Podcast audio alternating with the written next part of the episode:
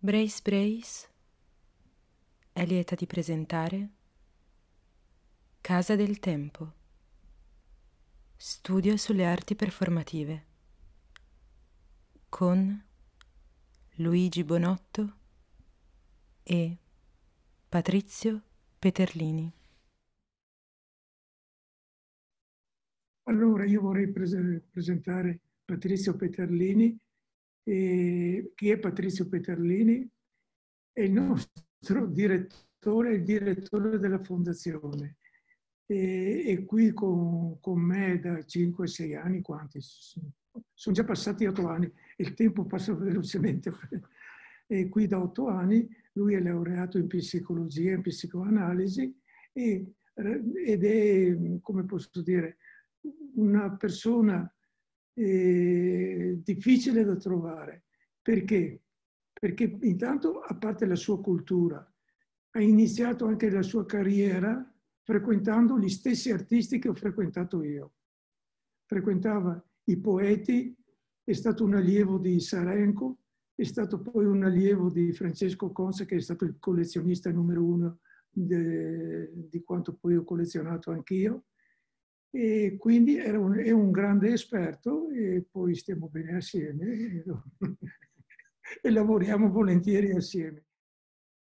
Luigi, Luigi è una figura sicuramente unica nel panorama italiano, unica uh, se pensiamo purtroppo alla scomparsa di Conz e di Rosanna Chisi. Li metto assieme perché hanno un percorso abbastanza simile. No? Nel senso che è un percorso di passione più che di collezionismo, è un percorso di amore e di coinvolgimento emotivo e amicale con gli artisti. Non è un approccio da collezionista, ma un approccio di amicizia e di vita, di condivisione di vita. Allora, Luigi nasce qui a, a Marostica nel 41 e eh, ha la fortuna di avere un padre che lo introduce giovanissimo al mondo dell'arte, perché il padre era un appassionato e quindi gli parlava già da piccolino del, dell'arte che incontrava nei suoi viaggi di lavoro. E quindi già da piccolo viene a conoscenza di movimenti come il futurismo, il surrealismo, Dada, eccetera. No? Questo lo porterà poi a essere estremamente curioso nel momento che eh, giovane frequenterà la scuola di mh, tecnica di tessitura a Valdagno negli anni 50. Anni 50, eh, primi anni 60, il momento in cui a Valdagno è ancora in vita il premio Marzotto, uno dei premi più importanti in Italia per quanto riguarda la cultura no, dell'epoca, sia eh, pittorica, eh, quindi diciamo, artistica in generale, ma anche per letteratura, teatro, sei scienze, categorie, sei, cioè, sei categorie appunto nel, nel premio. Quindi lì a Valdagno ha modo di affinare la sua conoscenza e fare degli incontri fondamentali. Fare degli incontri fondamentali con alcuni artisti che eh, erano presenti alle, varie eh, manifestazioni, no? alle varie edizioni del premio. Parliamo di artisti come Burri, come Christo, che frequentano Valdagno. Valdagno è un paese abbastanza piccolo e quindi era normale incontrarsi in trattoria piuttosto che al bar e scambiare due parole. Anzi, abitavamo tutti in una, in una specie di trattoria. Abitavano tutti in un, in un collegio assieme. quindi questo lo porta ad incontrare in particolare il lavoro di Christo che in qualche modo lo sconvolge perché all'epoca erano ancora in discussione se l'arte astratta fosse arte rispetto al figurativo e improvvisamente il lavoro di Christo, che era all'epoca uno dei primi imballaggi, era per esattezza un uh, armadio, adesso sì. il titolo non me lo ricordo, comunque è un armadio dove era stata tolta l'anta con il vetro e sostituita con un drappo. Quindi questo oggetto cambia completamente il, il, punto di vista di Luigi, no? dice ma cosa sta succedendo? Quindi noi siamo fermi ancora a astrattismo figurativo e da lì comincia a incuriosirsi alla, anche alla poetica dell'oggetto, quindi comincia a incontrare e a, a, a come dire, studiare altri movimenti. Ha la fortuna, sempre a Valdagno, di conoscere anche importantissimi critici d'arte. Ne parlerà, penso anche lui, come Tapie, come Restani, eccetera, che lo introducono ad altri mondi che stavano emergendo in quegli anni, fine anni 50, primi anni 60. E quindi la sua grande curiosità lo porta anche a, frequentare questi artisti, perché l'importante per Luigi era sempre stato quello di incontrare le persone e parlarci, avere uno scambio.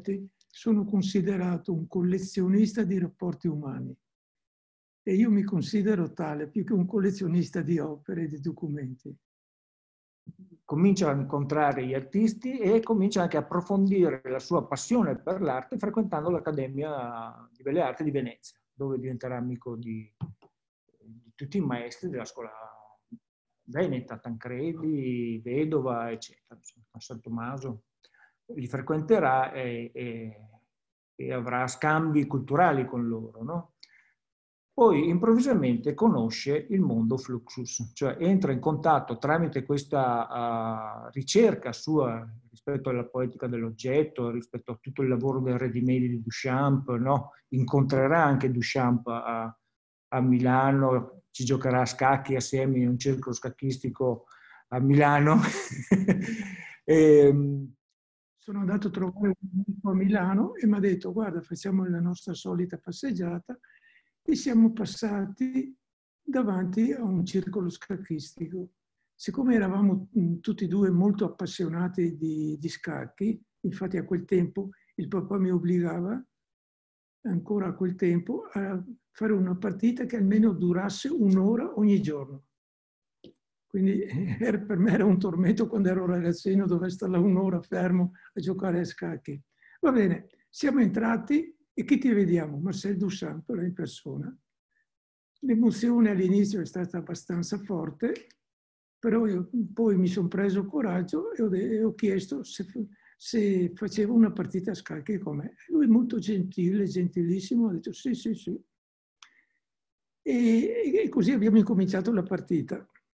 Dopo la decima, dodici, quindicesima mossa, non mi ricordo esattamente, e ho detto guarda mi ritiro, scacco matto perché mi, mi hai già tagliato fuori dappertutto e mi dispiace di essere stato così debole con te in questo gioco. E lui mi rispose in modo molto semplice, mi dice ognuno tira fuori quello che ha dentro. E così è finito il dialogo quella sera con Marcello Sanfa a Milano lui è venuto per parecchio tempo e quindi ci siamo rivisti così, però non è stata mai un'amicizia, è stata sempre una mia quasi venerazione del personaggio, anche perché poi diventerà uno dei maestri degli artisti Fluxus, con i suoi ready-made, e quindi per me è sempre stata una persona, un'icona tramite questa ricerca sull'oggetto, il ready-made, la poetica di Duchamp, eccetera, incontra poi il Fluxus. Incontra il Fluxus e incontra anche, sempre in quel periodo, Francesco Conz e Rosanna Chiesi, che lo introducono alla, dire, al circuito che si, era, si stava creando in, que, in, quegli anni, parliamo della fine degli anni 60 più 70, circuito italiano degli artisti Fluxus. Vuol dire che gli artisti Fluxus in quel periodo frequentavano l'Italia proprio per uh, produrre delle edizioni con Francesco Conz, con Rosanna Chessi, no? e quindi vivevano dei periodi, dei lunghi periodi anche in, in Italia, a casa di uh, alcuni amici mecenati, chiamiamoli così. Quindi Conz, Chiesi e Luigi Bonotto che eh, creava come dire, chiudeva il cerchio no? delle, delle, tre case possibili disponibili per uh, questi artisti che, eh, ricordiamoci, sono sempre stati poco apprezzati dagli, uh, dal mondo del uh, mercato, quindi hanno sempre venduto molto poco e per vivere hanno sempre dovuto fare anche altri lavori o vivere di, eh, diciamo, di espedienti come, come, appunto essere accolti e sostenuti da degli amici che ne avevano la possibilità, come Francesco, come Luigi. Scusate, vorrei aggiungere una cosa. Erano uomini che rifiutavano anche il mercato. Eh certo. Cioè la colpa era anche loro perché rifiutavano il mercato, cioè non volevano vendere. Io ricordo che assieme a Gustav Metziger abbiamo fatto lo sciopero, lo sciopero degli artisti verso le gallerie, lo sciopero dichiarato per un anno. Tanto che i galleristi quando ci vedevano facevano, andavano via. Beh, facevano altri lavori o avevano la fortuna di avere dei, dei, dei, dei capitali, diciamo, tipo Dick Higgins ha dilapidato tutto il proprio capitale per la something else, per, la, per la fare la sua vita di intellettuale, insomma, di artista, no? Un esempio. Altri erano meno fortunati e hanno trovato lavoro come tassista, ad esempio, no? come eh, Jeff Perkins che ha fatto il tassista a New York per, per, per tutta la vita per mantenersi o Patterson che vendeva enciclopedie, no? cioè facevano anche momento. altri lavori. Ecco. Scusa, Patterson vendeva enciclopedie in Germania. Immaginatevi, era il massimo del mercato. E viveva di niente, viveva, quando lui aveva mangiato qualche cosa, aveva, mm. era sempre sorridente, sempre piacevole ah, stare sì, con lui. Divertente, sì. È sempre stato divertente. Infatti, lui ha fatto un, un, no, senza infatti, lui ha fatto un'opera a casa mia. Un giorno mi disse, Luigi, io sono preoccupato per la tua incolumità. Tu vivi tranquillo qui in campagna, ma se uno viene qui, entra in casa e ti fa del male, cosa succede? E ho detto, eh, può darsi che può succedere. Mi ha detto, ci penso io non avrei mai immaginato che cosa aveva in mente. Allora è incominciato a blindare tutte le porte, cioè prima della, della mia camera c'era una piccola stanza di passaggio e si poteva entrare solo da questa stanza. Ha blindato tutte le porte.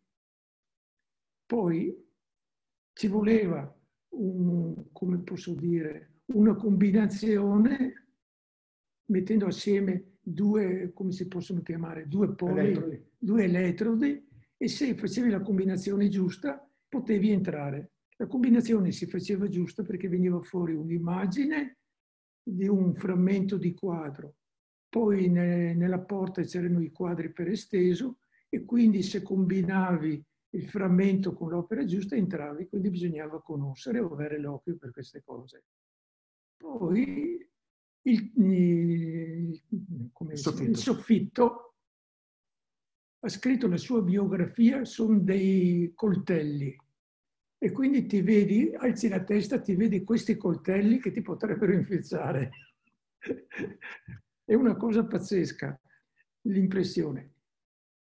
Poi un giorno arrivo a casa e vedo che era là che dava ordini ai muratori. Ma cosa stai facendo? ha detto facciamo una piscina nel corridoio. Nel corridoio. Un fossato, un fossato. Un fossato, un fossato. No, e quindi voleva levarmi via il pavimento de, di casa. Ho detto fermo, fermo, per favore. A questo punto ti proibisco di andare avanti con il tuo progetto. Non era solo la casa, era tutta la fabbrica, anche il capannone.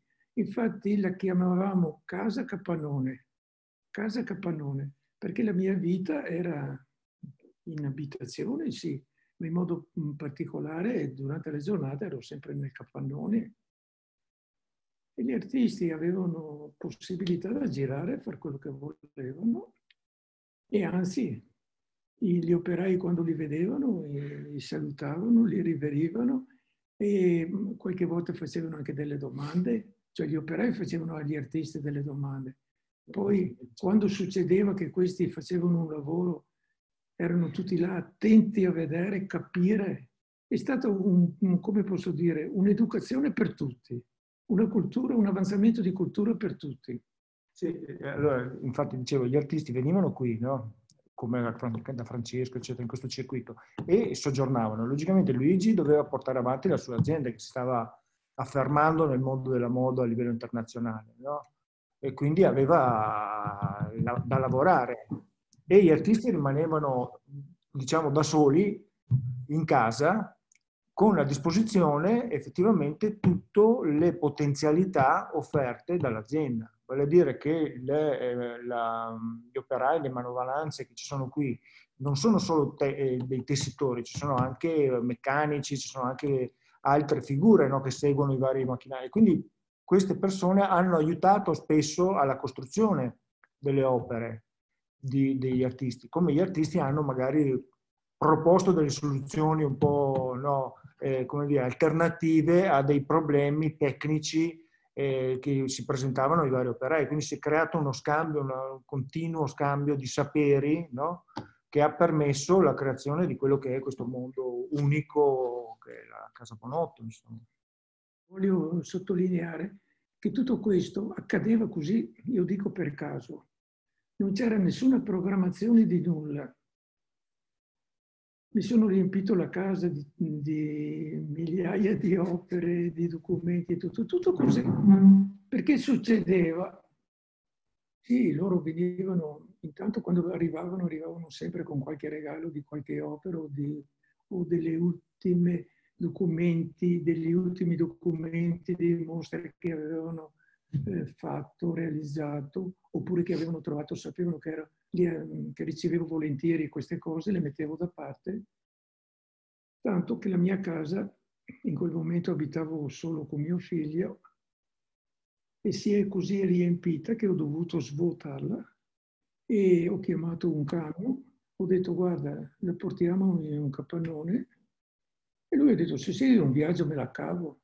All'undicesimo viaggio dicevo ma sai che c'è ancora roba qui da tirare fuori? Mi ero allora liberato perché naturalmente le spese per mantenere a casa queste eh, persone erano, insomma, erano delle spese e avevo incominciato a vendere tutte le cose che non, non erano parte degli artisti del fluxus e della poesia. È là che mi sono sovvenzionato. Per esempio ho fatto delle stupidaggini, ho venduto due lavori di Marcel Duchamp. Eh sì, questa è stata l'unica stupidaggine che ho fatto, mentre non ripiango quando ho venduto i Vedova, Tancredi, Tancredi Boetti. Boetti. Ma io voglio far capire, eh, Patrizio mi sembra che l'ha... Cominciato a accennare. Eh, cominciato, io conoscevo tutto il mondo dell'arte, frequentavo poi questi artisti de, del flusso e della poesia erano forse quelli che erano più vicini al mio essere. E quindi, oltre a conoscerli, ho fatto anche amicizia con questi. Ecco. Però non è che fossi così miope di, di conoscere solamente questi pochi artisti che erano circa 300 tra poeti. eh. Poi anche mh, prima pensavo alle performance, anzi mi sono preso qualche appunto. E io conoscevo e frequentavo gli artisti eh, del Flux che facevano queste performance, ma nello stesso momento, quando qualche performer italiano, europeo o americano faceva il suo lavoro, non vuol dire che non lo vedessi e non lo capissi e non lo apprezzassi, anzi Anzi, però un giorno mi sono detto tra di me, se io limito la collezione a determinate cose, può darsi che diventi una collezione che interessa. Altrimenti, come migliaia di altre collezioni che spaziano dappertutto, non hanno niente di, alla fine fine. Sì, la collezione generica è una collezione specifica, che è la forza della collezione di Luigi, no? Sì, perché è una collezione specifica proprio di fluxus e di poesia sperimentale. Poesia sperimentale perché alcuni eh, poeti importanti, Higgins, Emmett Williams, Robert Lax, eccetera, hanno, erano coinvolti con tutto il con fluxus e quindi eh, era inevitabile anche in qualche modo venire a contatto e entrare in quest'altra famiglia e quindi eh, è molto molto specifica. Dopo ha la fortuna, come diceva Luigi, di eh, aver accumulato nel corso degli anni tantissimi documenti. L'importanza della collezione, al di là delle opere, no, che sono tante, eccetera, è la parte documentale. tutte i, i, le brochure, i, gli inviti, le, le, mm, come dire, gli score delle performance, cioè il materiale, diciamo, effimero che è stato lasciato oh, a Luigi inizialmente come, eh, come, dire, come scambio di amicizia, no? ah guarda ho fatto questo, ti ho portato l'invito, eccetera, o inviato anche, no? E poi invece è diventato con, con la nascita della fondazione, la catalogazione che ha operato Luigi a partire da vent'anni fa ormai, no, a, a iniziare a catalogare questa decisione visionaria, insomma, di catalogare e mettere online tutto il materiale, ha portato moltissimi artisti a donare ulteriori no, materiali a Luigi perché ha detto questo materiale qua tu lo stai valorizzando, lo stai mettendo a disposizione di, degli studiosi, degli artisti giovani che vogliono approfondire questi temi e lo trovano lì disponibile online, no? non è chiuso in un cassetto come può essere al MoMA o come altre, e quindi preferiamo darlo a te che lo valorizzi. Quindi questo è un passaggio estremamente importante per, sia per il riconoscimento di un lavoro fatto da parte degli artisti, no? ma anche e soprattutto per l'accumulo ancora maggiore di informazioni e di documenti che hanno creato un corpo forse unico al mondo di interrelazioni no, possibili e di approfondimento della storia di questi gruppi di artisti. Io un bel giorno mi sono chiesto, ma guarda che fortunato che sono stato a essere presente a certe azioni, a certi avvenimenti, a certi fatti e io li ricordo, però quel giorno che io non ci sono più vengono dimenticati. Allora, perché questi artisti non siano dimenticati, ho deciso di mettere tutta la collezione online, fregandomi di tutte le leggi di mercato, fregandomi di tutte le regole. La, più, la grande soddisfazione che ho avuto il giorno che ho preso questa decisione, ho scritto ai vari artisti e mm, ho scritto voglio fare questo, mi autorizzi. E in giornata mi hanno risposto tutti entusiasti di questa decisione, dandomi l'ok. Dico in giornata. Naturalmente, dove invece l'artista era già morto, gli eredi o chi per essi non mi hanno mai risposto. Io me ne sono disinteressato di chiedere nuovamente, e, tranne un caso o due che mi hanno chiesto se per favore tiravo, eliminavo, cancellavo non so, un pezzo di qualche cosa, che hanno sempre accettato e non mi hanno mai chiesto diritti d'autore. Per il momento, quando io non ci sarò più, chissà che cosa succede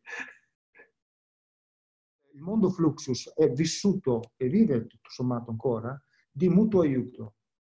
È una grande famiglia e questo è una, un aspetto estremamente interessante di tutto questo gruppo di artisti. Si sono sempre sostenuti l'un l'altro, no? aiutandosi e, e, finanziandosi anche reciprocamente in qualche modo, no? e vivendo di questo scambio continuo, molto generoso. Eh, quindi è, è è in questa ottica che va letta anche l'esperienza di Luigi, di generosità e scambio di amicizia. Posso raccontare un aneddoto? Certo. Allora, alcuni anni fa, una decina di anni fa, con la Yoko Ono abbiamo fatto una grande mostra delle sue opere a, al museo di Santa... Vabbè, a Treviso, non ricordo il nome del museo, non importa. Lei è partita da New York è venuta a Venezia, è vissuta per 15 giorni, dico bene, vissuta 15 giorni a Venezia, se lo poteva permettere al Danieli. Um, alla mattina arrivava col taxi a Treviso con due guardie del corpo e, e, e il suo direttore artistico. Lavorava tutto il giorno e poi se ne ritornava a casa. posso assicurare che non mi ha chiesto una lira, non mi ha chiesto mai nulla. Anzi, quando dicevo, vuoi che ti firmi questo documento? E alla fine quando mh, i giornalisti hanno fatto tutte le varie interviste, hanno chiesto, uno ha chiesto, ma mi spieghi, che cos'è tutta questa simpatia per Luigi Bonotto? E lei semplicemente ha detto, io non dimentico chi ha aiutato i miei amici. Questa è stata una risposta. La ricordo ancora, mi commuovo quando pensare che lei ha risposto così. Sì, questo per, per spiegare come no, lo scambio non era uno scambio economico, cioè sì, poi c'era anche magari anche quello nei momenti di necessità, di bisogno, sì. eccetera, ma era più che altro la, la, il piacere di avere la possibilità di stare una settimana, 15 giorni, un mese a casa di Luigi, chiacchierare e stare con l'amico, no? E sì, magari anche avere la possibilità di sviluppare quel progetto grazie alle maestranze, grazie a, anche al tessuto artigianale di altissimo livello che c'è nel territorio veneto, no? di sviluppare alcuni progetti che magari aveva in mente di fare. Però l'obiettivo principale fondamentalmente era vivere, Fluxus è vivere. Sì, infatti avevamo la nostra trattoria eh, di preferenza, non eravamo degli angeli, anzi alla sera ci riunivamo e difficilmente si ritornava a letto senza, senza aver bevuto un po' troppo. Un po troppo. Eh sì, eh. e abbiamo passato delle serie che per me sono ancora indimenticabili. Beh, di solito l'ultima cosa che facevamo era quella di fare una, una partita con la tro, trotta, con le piccole trotte. Come si chiama quel gioco? Trottolina, non, so, non so come si chiama. Mi ricordo questo particolare, poi altri particolari. Un'impressione la ricordo con precisione. E alle volte gli artisti del Fluxus erano anche in 3-4 qui. Infatti si spartivano il letto. si dormivano dove si poteva. Se per, disgra- no, per disgrazia, se per caso c'era un poeta, di solito era sempre una lite. Cioè gli artisti del Flux tra di loro si volevano bene e anche se avevano delle opinioni, se erano diversi di cultura e di, di tutto, si rispettavano. Mentre i rognosi erano i poeti. Normalmente andava sempre in qualche discussione polemica che non finiva più e, e tante volte ho dovuto intervenire veramente con tutta l'autorità che potevo avere per far tacere. Sì, sedare i litigi, insomma, ecco. Le discussioni tra poeti sono sempre molto animate. Sì. Poi per caso ce n'erano due, infatti stavo sì. molto attento. Nel eh. Fluxus potevano arrivare quanti volevano. Dei poeti invece organizzavo, organizzavo come si dice, un calendario perché ne facevo vedere uno alla volta, non due. Sai, c'erano tutte i, quando c'erano le performance, c'erano i relitti, si chiamano relitti, certo. i relitti, e i quali diventavano delle opere, e sono delle opere. Poi, piano che anche questi artisti si divertivano a fare delle cose figurative o non figurative, facevano dei lavori. Poi la maggior parte erano dei musicisti, quindi c'è tutto in collezione tutta una grande documentazione di musiche. E di partiture? Di partiture di musiche.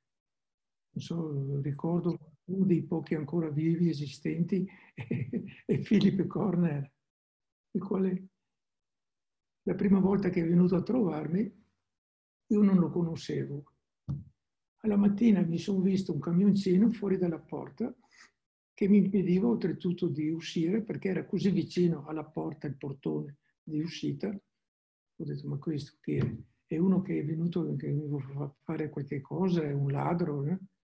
E allora incomincio a girare attorno, non c'era vita. Guardo dentro dove doveva esserci il guidatore, non vedo nessuno. Apro il portello dietro e ti vedo questo uomo che sta dormendo. E dico, cosa? Ah, ciao Luigi, mi dice. Eh, chi sei tu? Io sono Filippo Corner. Ho deciso di venirti a trovare. Sono arrivato questa notte e ho messo il camioncino qui. E poi siamo diventati dei grandi amici, infatti io penso che ho dei suoi spartiti musicali, ne avrò un 100, 150. Sì, sì, sì. Ecco, questo è stato il primo incontro con Filippo Cornelli. Sì, sì è, è, vero che c'è questo aspetto di effimero, no? eh, nel senso che il fluxus è essenzialmente performativa.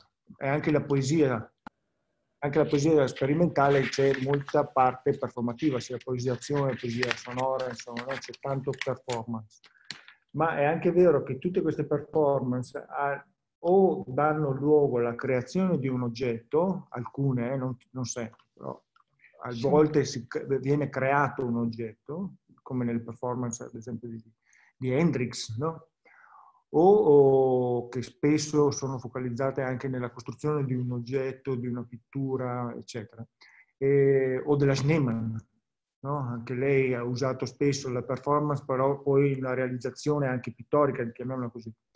Eh, c'è da dire che molte volte le partiture stesse sono considerate delle vere e proprie opere, perché sono partiture non musicali eh, tradizionali, ma sono partiture visive, sono partiture eh, di lettere, quindi sono delle partiture che, eh, come dire, si, hanno un aspetto oh, visivo anche importante, no? quindi possono diventare oggetti. Francesco Conza, ad esempio, ha avuto questa intuizione di trasformare i piccoli cartoncini di partitura, eh, che sono solitamente 10-15, un foglio A4, insomma dei piccoli oggetti, in oggetti museali, stampandoli, allargandoli, no? stampandoli in grandi dimensioni su tela, per trasformarli in un oggetto museale. No? Però effettivamente c'è questo aspetto oh, della, della, vita che è imprendibile in qualche modo, no? che è il tema di Fluxus vorrei scusa leggere un punto che mi ero preso. Il Fluxus è un gruppo di artisti che lavora nel campo delle performance e mescola diversi, diversi media e discipline. Quindi alla fine facevano della pittura, della scultura, facevano del teatro, facevano della, della poesia, facevano dei video, facevano tutto. Quindi ho degli oggetti bellissimi e incredibili fatti da questi artisti. E indefinibili. Sì, nel senso che non, è difficile eh, categorizzarli in qualche modo. No? Sì, sì. Allora, voglio raccontare una, una, una, piccola storia. Proprio prima sono andato a prendermi un caffè in fabbrica e ho visto, ho rivisto, perché lo vedo ogni giorno, ma ho guardato un'opera di Ben Patterson. E, ed è un'opera, mm, come posso dire, molto visiva, molto oggettuale. Anzi, adesso quando incomincio le prossime visite in fabbrica dovrò farla notare. Allora, che cosa è formata? È formata da una tavola di legno leggermente piegata e poi sono appese delle scarpe, delle scarpe da donna. Cosa era successo? Che un giorno eravamo al caffè Museum di Bassano e è arrivato un individuo con un sacco, ha detto guardate che cosa ho trovato. E allora c'era Ben Patterson e c'ero io, c'era la proprietaria del bar, e curiosi abbiamo aperto questo sacco e c'erano tutte scarpe. E, ma dove hai trovato queste scarpe? Ah, ha detto, le ho trovate per terra, per strada. Ah, buono. allora abbiamo incominciato a aprirle ed erano tutte destre. Tutte destre, solo le destre. La che cos'era? Chi, chi fa i mercati, che vende ne, così nelle piazze, forse li mettevano come campioni e per non farsi fregare le scarpe usavano tutte le destre o tutte le sinistre. In conclusione ci siamo trovati un, sacco di scarpe destre, tutte bianche. E, e questo ha detto, se mi date qualche cosa ve le vendo. Io personalmente ho detto no, non mi, non mi interessa. L'empate ha detto no, no, no, no, mi è venuta un'idea. C'è quella tela, quel legno che hai a casa, e vedrai che, vedrai che qualcosa combiniamo. E allora, dopo trattative, così, mi sono portato a casa un sacco di scarpe destre. c'è stata fuori un'opera che la puoi vedere in collezione dal titolo Le donne camminano a destra. Allora, sì, è un gioco di parole in realtà, eh? perché Women March Right, quindi è, marciano. Eh, sì, è la marcia, ma camminano a destra, ma anche la, dire, la marcia dei diritti delle donne. No? Ecco, e quindi è un lavoro che è alto, quanto sarà? Alto due metri eh, e mezzo, metri, sì. un paio di metri, largo un metro, un metro e mezzo. Quindi, quindi è tutto, è un, è un, gruppo di persone che lavorano in un modo interdisciplinare e tra le, le altre cose hanno fatto anche dei bellissimi oggetti. Infatti io ho uno, una collezione di vetri fatti da questi artisti perché qui c'era un artigiano del vetro che era disponibile a fare qualsiasi idea, pazzia, tra virgolette, che potevano avere queste persone. Lui era disponibile a tutto. E quindi è venuta fuori una collezione incredibile di vetri. Naturalmente non ci si dimenticava della grappa o del vino, infatti tutta la grande serie è grappa fluxus.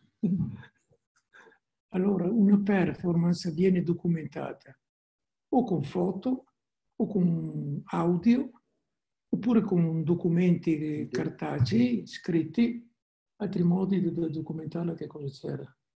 Beh, le, le partiture, i video. Sì, ma è sempre, sempre video, sì. audio e, e quello è il modo di documentare, di ricordare queste performance, queste opere. Non ci sono altre cose che poi l'artista mi diceva la dedico a Luigi, ma quelle sono cose secondarie e lui aveva fatto queste performance. Mi indicava le foto, il giorno dopo magari le rifaceva in un'altra, in un'altra situazione, in un altro posto. Era il, il repertorio dell'artista, questo se si può dire così. Infatti ricordo sempre di Ben Patterson, lui ripeteva io credo una volta al mese, sempre tutto il suo repertorio, che era di un, un centinaio di performance, erano sempre quelle. E... Se posso rispondere io, è impossibile acquistare una performance, si può solo eh, viverla, esperirla. Non è possibile acquistare un'esperienza, no? si può acquistare la, il memorabilia di un'esperienza si può eh, collezionare eh, appunto i relitti, eh, tutte le, le, le effimera legate a come testimonianze, come eh, proprio vere e proprie reliquie di un momento creativo, no? Ma è impossibile acquistare una performance. Proprio per questo che radicalmente, eh, come dire, avulsa il mercato. Cioè, il mercato ha inventato l'oggetto reliquia per avere qualcosa da, da vendere di una performance. Ha inventato il, mondo, ha inventato il, il mercato della fotografia della, da, di performance, ha inventato il, il, mercato del video, delle performance, cioè proprio per avere ha bisogno, il mercato ha bisogno di un oggetto, anche per difendersi da questo reale espresso dalla, dalla performance in sé. No? Quindi sì. Anche io ricordo benissimo le prime notizie che ho avuto di performance sono state le notizie che arrivavano dal Giappone e dal Kutai. Ma io sono arrivato dopo vent'anni a vedere le prime foto di queste performance del Kutai. E sono state quelle più creative, cioè non lì, proprio le iniziali, quelle che, le prime fatte nel mondo negli anni 50 ancora. E allora in quegli anni poi foto ce n'erano pochissime. Arrivavano solamente in Europa, arrivavano solamente i racconti di queste azioni. Poi, sai, a un certo momento poi sono arrivate tutte le varie foto, gli artisti, i performer hanno cominciato a firmarle, si è ritornato sì, ma questo è un processo di difesa, è un meccanismo di difesa messo in atto dal mondo dell'arte rispetto a un vuoto d'oggetto no, che si è creato con l'esperienza, cioè ponendo l'arte, trasformando l'arte in esperienza e non più in oggetto, no? passando da un'arte da esporre a un'arte a cui si è esposti, si crea questo vuoto che deve essere colmato e che spaventa, che è reale, che si presenta. Il godimento dell'artista in performance, insomma, specialmente nella body art, è, è abbastanza eh, no, eh, importante. Ecco, quindi eh, c'è la necessità da parte del mondo dell'arte di creare un oggetto. Poi per eh, difendersi. L'azione artistica interdisciplinare e presentava, aveva sempre qualche cosa de, per, per, il maniaco eh Beh, certo. di conservare di, qualcosa di oggetto, un, oggetto, qualcosa di immagine. allora, Marzotto è una, è una, storia. È tutta una storia. Marzotto ha incominciato a fare premi, i sei premi eh, che erano di, mh, mm, di arte filmativa, di poesia, di letteratura, di economia agricola, economia industriale, avanti così. Faceva tutti questi premi perché? Perché allora incominciava a nascere il mercato comune europeo. Allora lui da, mh, aveva capito che per farsi pubblicità poteva fare questi premi, i quali gli avrebbero creato molta pubblicità. Quindi è stato un investimento pubblicitario da parte di Marzotto.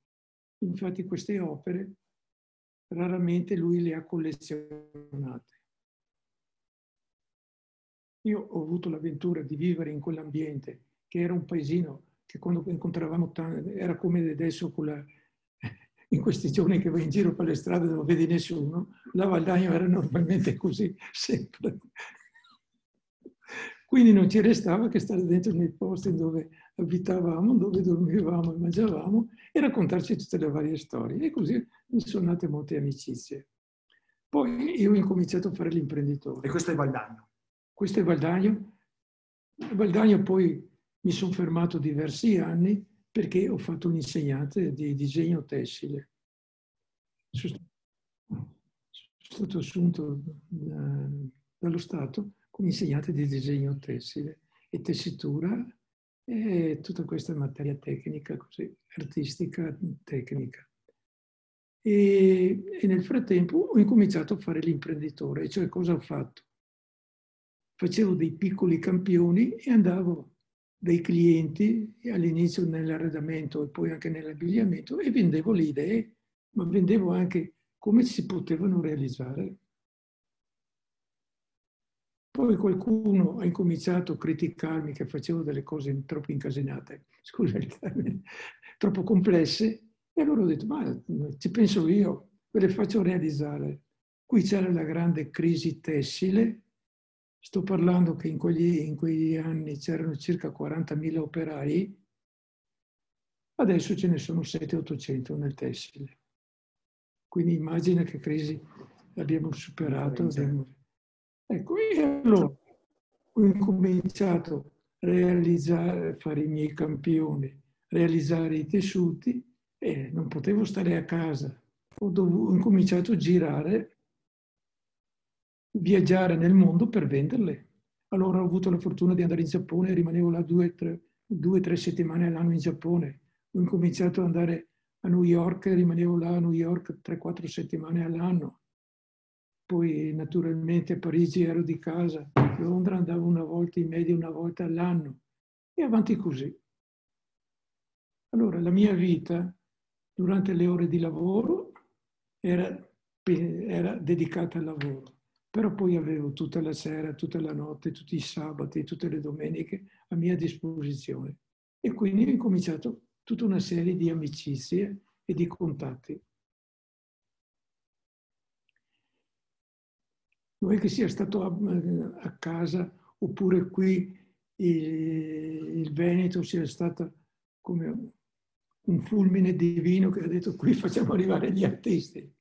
Arrivavano per i motivi che abbiamo detto prima degli altri, di altri due collezionisti e produttori.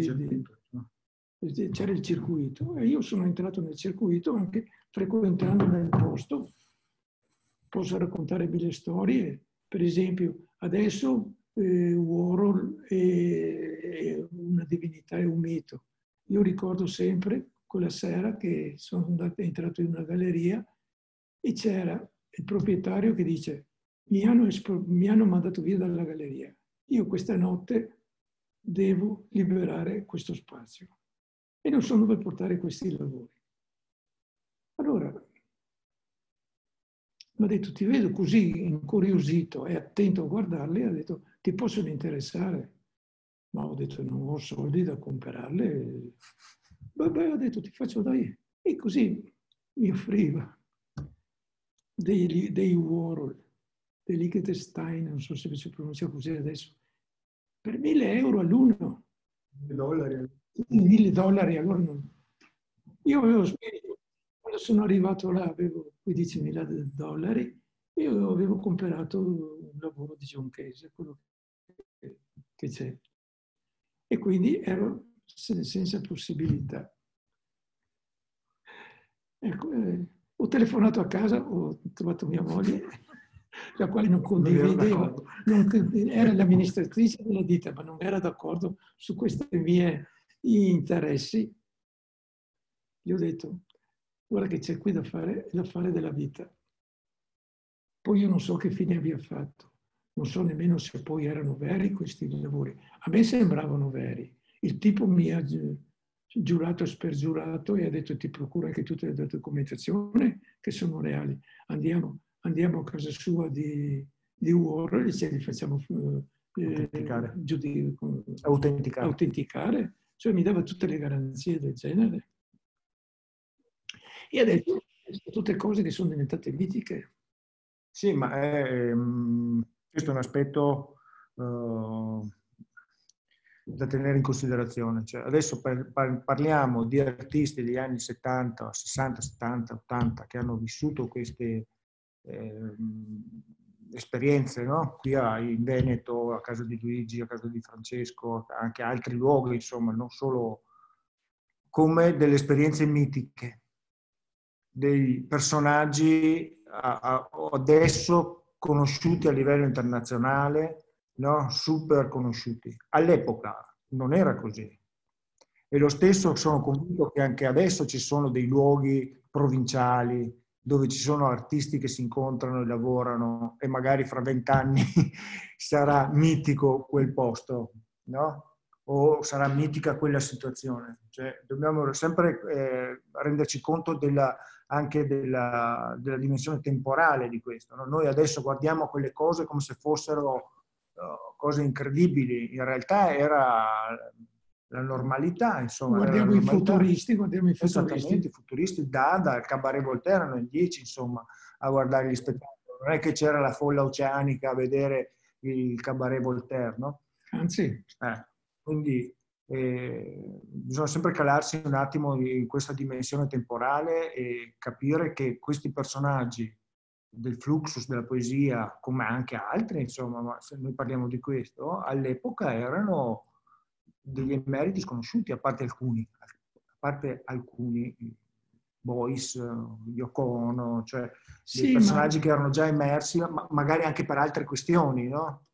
Erano anche la Yoko Ono è emersa, ma tu sapessi che critiche aveva in Giappone e che odio aveva, era riversato sulla Yoko Ono. Lei è stata una donna che aveva delle possibilità economiche perché il papà era molto ricco, era un, investi, come posso dire, era un bancario, ma che aveva molto capitale, quindi e, ha regalato alla figlia uno spazio, un, un'abitazione e lei l'ha trasformata in spazio per fare le performance. Mm per fare eventi, galleria, sì. eventi, musicali, per fare esposizioni e tutto questo. Infatti i grandi artisti di quell'epoca sono passati tutti dalla sua, dalla sua galleria. Dal suo appartamento, dal suo loft. O quasi. Anche i primi concerti di La Monte Young, ad esempio, no? sono stati fatti a casa di Yoko, insomma. Sì. Quasi anti- ha anticipato in qualche modo il primo ciclo di concerti alla G Gallery di Maciunas, no? che ha frequentato, Maciunas che ha frequentato i concerti di Yoko nel suo loft e che poi ha riprodotto, ri, replicato se vogliamo. E poi eh, io sono convinto e questo in generale, quando dico questa cosa, sembra che, che bestemmi, John Lennon ha avuto la fortuna di trovare la Yoko, perché è stata lei che l'ha portato a New York, è stata lei che gli ha fatto conoscere l'ambiente artistico newyorkese, è stata lei che gli ha fatto fare uno scatto di cultura, uno scatto di cultura altrimenti sarebbe stato sempre un ottimo musicista, sarebbe stato tutto questo, però non sarebbe stato il mito che è arrivato, che è venuto dopo. Quando io mi presentavo nei vari musei dicevo collezione Bonotto, e chi è? Fammi vedere qualche cosa di istituzionale. E allora eh, sono andato da, dal mio commercialista, ho spiegato la cosa e ha detto, fa una fondazione. Molto semplicemente. Una volta fatta questa fondazione, beh, adesso che cosa facciamo? E mi sono incontrato con Patrizia Peterlini e ho detto, hey, vieni là a aiutarmi, che vediamo cosa fare. E lei ha incominciato tutta la nostra attività e così. La collezione Luigi era già conosciuta a livello internazionale, eh, aveva già partecipato a numerosissime mostre a livello internazionale con prestiti importanti o anche addirittura con mostre solo della collezione di Luigi. Questo ancora prima della nascita della fondazione. La fondazione ha dato, diciamo, mm-hmm. uno, uno scatto di, eh, come dire, in più, ha dato una riconoscibilità, ecco, forse in più a tutto, tutto il lavoro che aveva già iniziato Luigi, anche l'operazione di catalogazione messa online comincia prima della nascita della fondazione.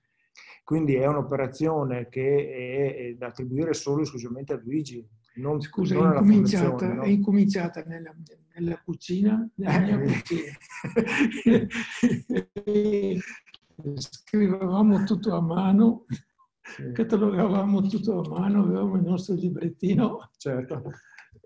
Certo, questa operazione di catalogazione, eccetera, messa online, dopo la nascita della fondazione, ha dato, come dire, una, uh, una uh, come si può chiamare, un luogo, un, un'identità a cui riferirsi per anche chiedere informazioni. No?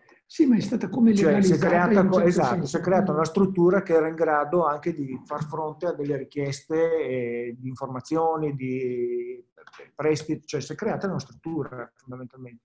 Ecco.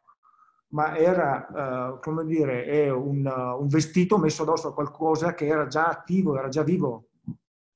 Sta aumentando esponenzialmente, cioè più siamo visibili, più siamo stati...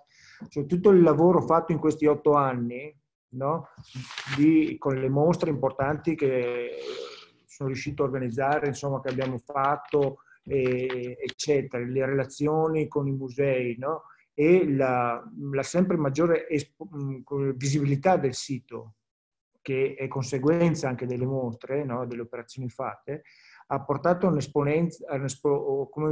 crescita esponenziale della visibilità e delle richieste di conseguenza, no?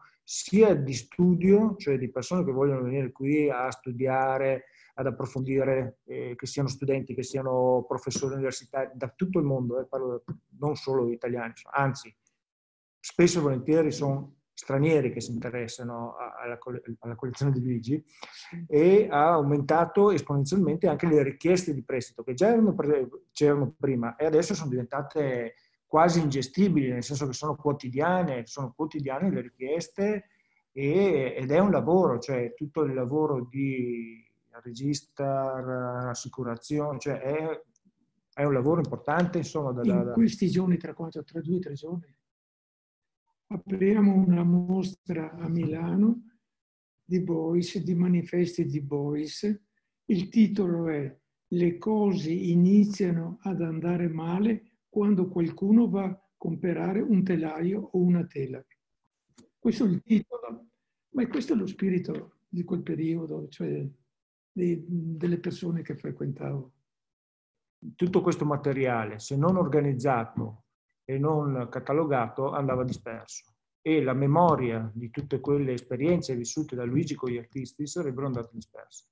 Considerando che è un'arte essenzialmente performativa, andrebbe, sarebbe stato disperso un, come dire, tutto un, uh, un pezzo, di, un storia. pezzo di storia dell'arte.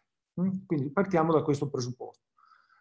Il secondo passaggio è quello a cui ho accennato, cioè la generosità. L'aspetto di generosità insito nel mondo fluxus della poesia porta Luigi a fare determinate scelte, vale a dire mettere tutto liberamente fruibile online, no? Tutto il materiale, proprio nella consapevolezza che questi movimenti e questi artisti sono poco conosciuti e studiati. Fluxus è poco conosciuto, la poesia per niente. Quindi partendo da questa consapevolezza è importante, è stato importante per, la, per Luigi e per la fondazione poi di conseguenza, no? creare eh, più, come dire, massimizzare la fruibilità della collezione.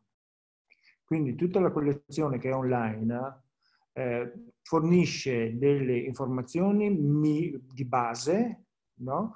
non sono delle schede che rispettano i canoni archivistici, diciamo, no? non sono delle schede scientifiche, sono delle schede informative, di, di, divulgative, no?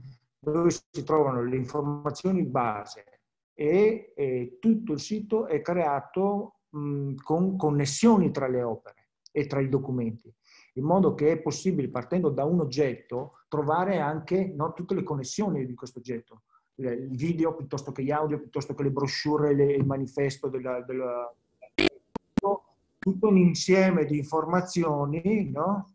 proprio di, di divulgazione di, eh, che aiutano ad approfondire il, è un aspetto didattico che è estremamente importante per, per, tutto il lavoro che abbiamo fatto e anche tutti i cataloghi e le mostre che abbiamo fatto finora.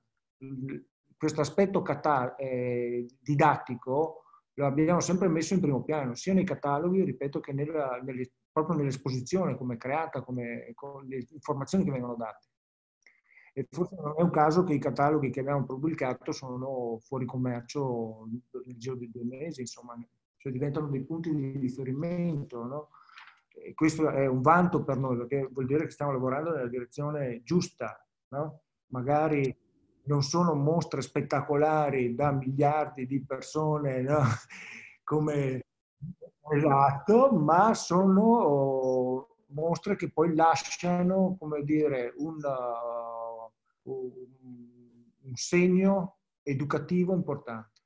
Non per niente siamo partner in una mostra sì. e una cosa importante col Pompidou di Parigi. Mm per non parlare di altre mostre che abbiamo fatto dove prima a Roma, musicali, e poi li abbiamo portate alla, New, alla Whitechapel. alla Whitechapel a Londra, che poi non dico che sono loro che ci cercano, ma quasi, o meglio, abbiamo avuto l'occasione di conoscerli e sì, sì, subito, subito dai facciamo, vediamo di come organizzarsi, massima disponibilità. Poi per me un'ultima cosa, non vorrei dimenticare che anche in Italia ci sono stati degli ottimi artisti Fluxus. Posso fare due nomi, due nomi Giuseppe Chiari e Gianni Emilio Simonetti. Poi anche nella, nella poesia abbiamo avuto dei performer straordinari. straordinari. Forse il numero uno in Europa, Arrigo Laura Tuttino, anche questo sconosciuto totalmente a Torino.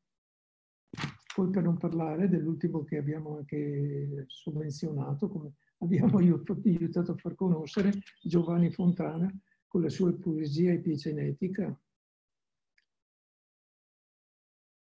E sono, questi sono purtroppo tutti sconosciuti.